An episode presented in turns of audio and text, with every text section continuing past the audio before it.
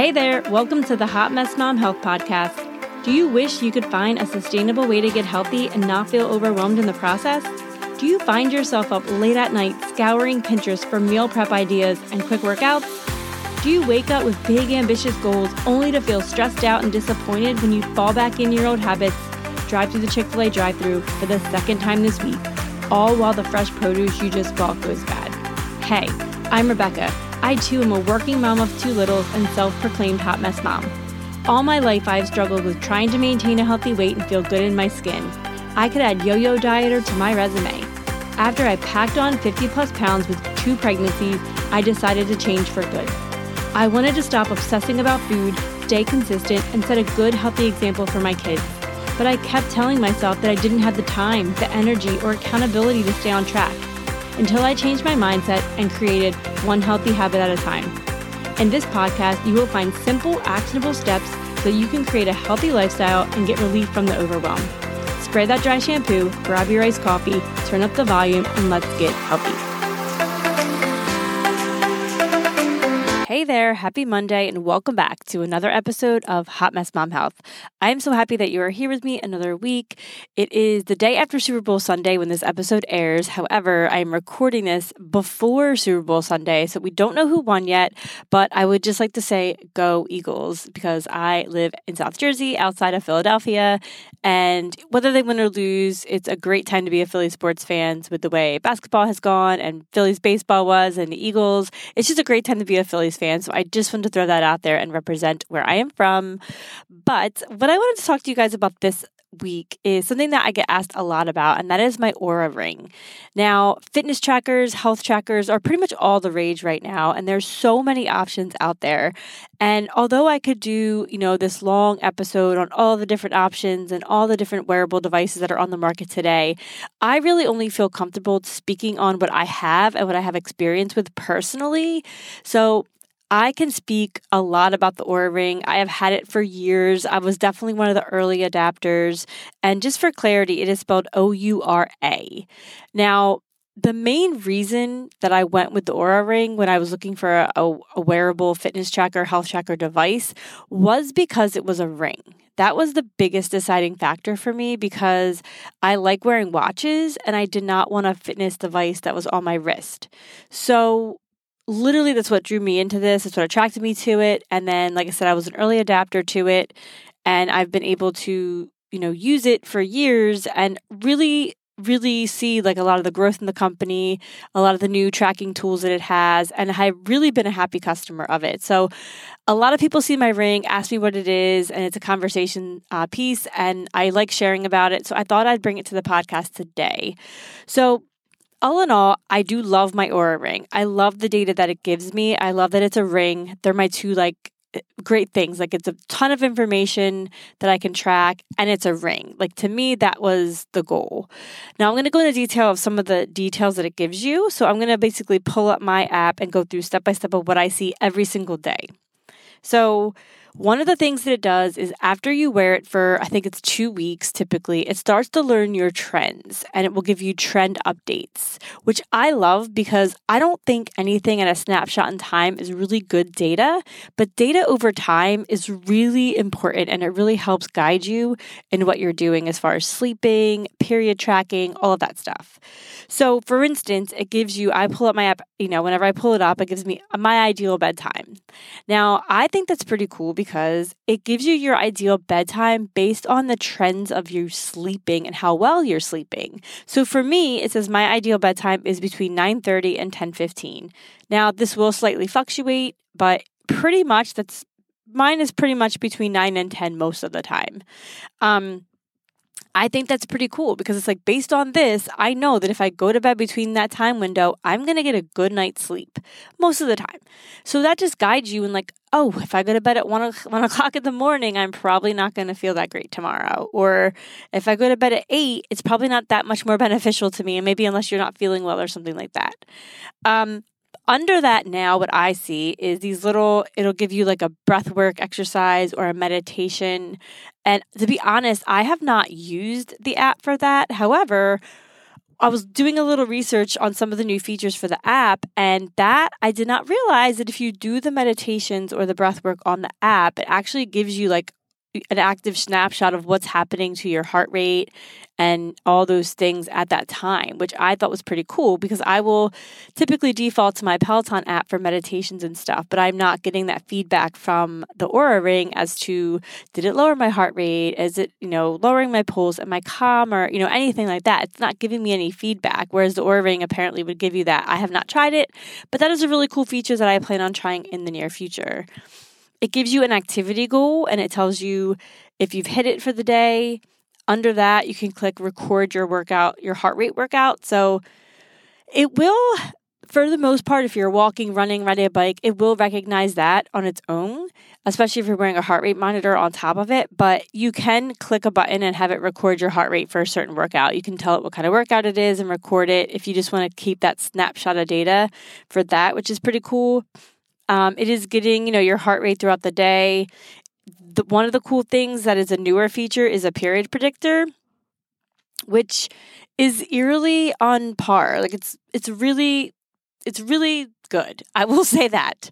Um, it gives you an estimate, and then usually um, closer to the day, it will say, you know, your period is likely to start this day, and it's always within the window. At least for me, because it, it bases it measuring your, you know, your temperature overnight. So it is darn accurate. I will just say that. so one of the scores that it gives you every day as well is called a readiness score. Now, I like this because it's pretty on par with how you feel. So it's going to give you a score, I guess, from zero to 100. I've never been that low, but you can kind of see where you're ranking for the day from an overall readiness standpoint. Now, again, based on trends, it kind of starts to get to know you and it knows if it's way below, it'll give you like some commentary like, did you eat late last night? You know, maybe getting some relaxation activities today would be important or things like that. Or maybe you're feeling under the weather based upon your temperature.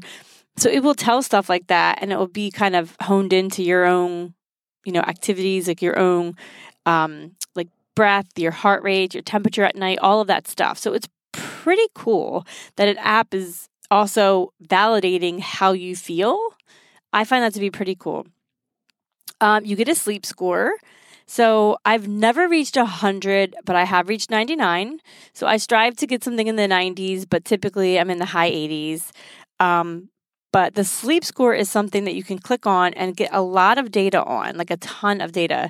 I mean, I've, I have years worth of sleep data all the way back to uh, 2019. So that's how long I've had the ring. Um, the sleep score like i said is really cool because it gives you your it breaks down your sleep your actual sleep to to see your deep sleep your total sleep how efficient your sleep was how restful you were rem sleep deep sleep latency timing all those things and it'll kind of give you a score. So your total sleep will depend upon how long you slept. It'll be in the red if they don't think it's good or blue if it's okay.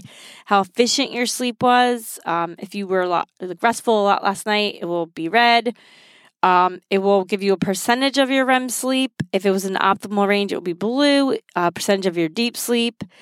How like how much you just laid there before you fell asleep is latency. The timing of your sleep. Um, and then under that, you get this really cool little chart that shows, you know, how much of the time blocks you were in deep sleep versus REM sleep versus light sleep. And if you woke up during the night, it will show you that as well. So it's kind of cool too because those nights where you're kind of restless and rolling around your bed and you feel like you've been up all night, it will validate that. It will show you the gap in time where you weren't sleeping and you may have a low sleep score that night because of it. Uh, at night, it gets your oxygen saturation. Um, it tells you how regularly you're breathing. It shows you your heart rate. Um, and if you click on all of these things, it just gives you more and more information about them. If you want to research, you know, what's the best part of the night of sleep? But what's I can't talk. What is the best? Where's the best part of your sleep to have the lowest heart rate? You can click on that. It'll get into detail about that. Um, HRV is something that is something that I'm exploring a lot more of. Um, understanding it and just understanding your trends is important. I think it's really something that is specific to everybody. But from what I'm researching, you do tend to want to have a, a, higher HRV rate, and mine tends to be relatively low. Um, so something that I'm kind of looking at. But again, it's more you know, something that you can look at over time. It's not something you want to look at one day, but it's something that you want to look at over time and get to know your own averages and your own body. Um, so I just think it's really cool to know all those things as well. Um, all in all, like I said, you get a screenshot every single day when you wake up, which I think is so cool and so important. Like I said, if you're listening to this, you have some type of health and wellness goals that you're looking to improve. I think wearable devices are so important and critical in a journey like this. And one of the things that I didn't even get into is just telling how many steps you walked. I like the ability that I'm just able to track that based on my hand. I don't have to wear, I have my phone on me. I don't have to wear a watch or have anything attached to me. Um, and I always aim to do no less than 10,000 steps a day. And this is a really great gauge. To just validate that you're doing that, make sure that you're getting your steps in, and just another way to track that information. And you can look at your trends over time. Um, it rates your activity based on how intense it was, again, which I like. It shows you in clear colors.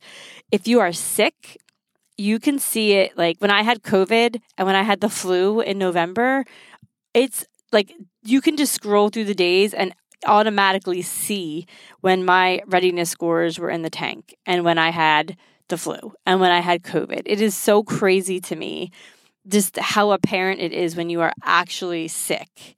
It's there's no denying it. It's clear as day and it just validates how crappy you feel, I guess, and it's just I don't know. It just validates it. And I think it's important to also validate your feelings sometimes.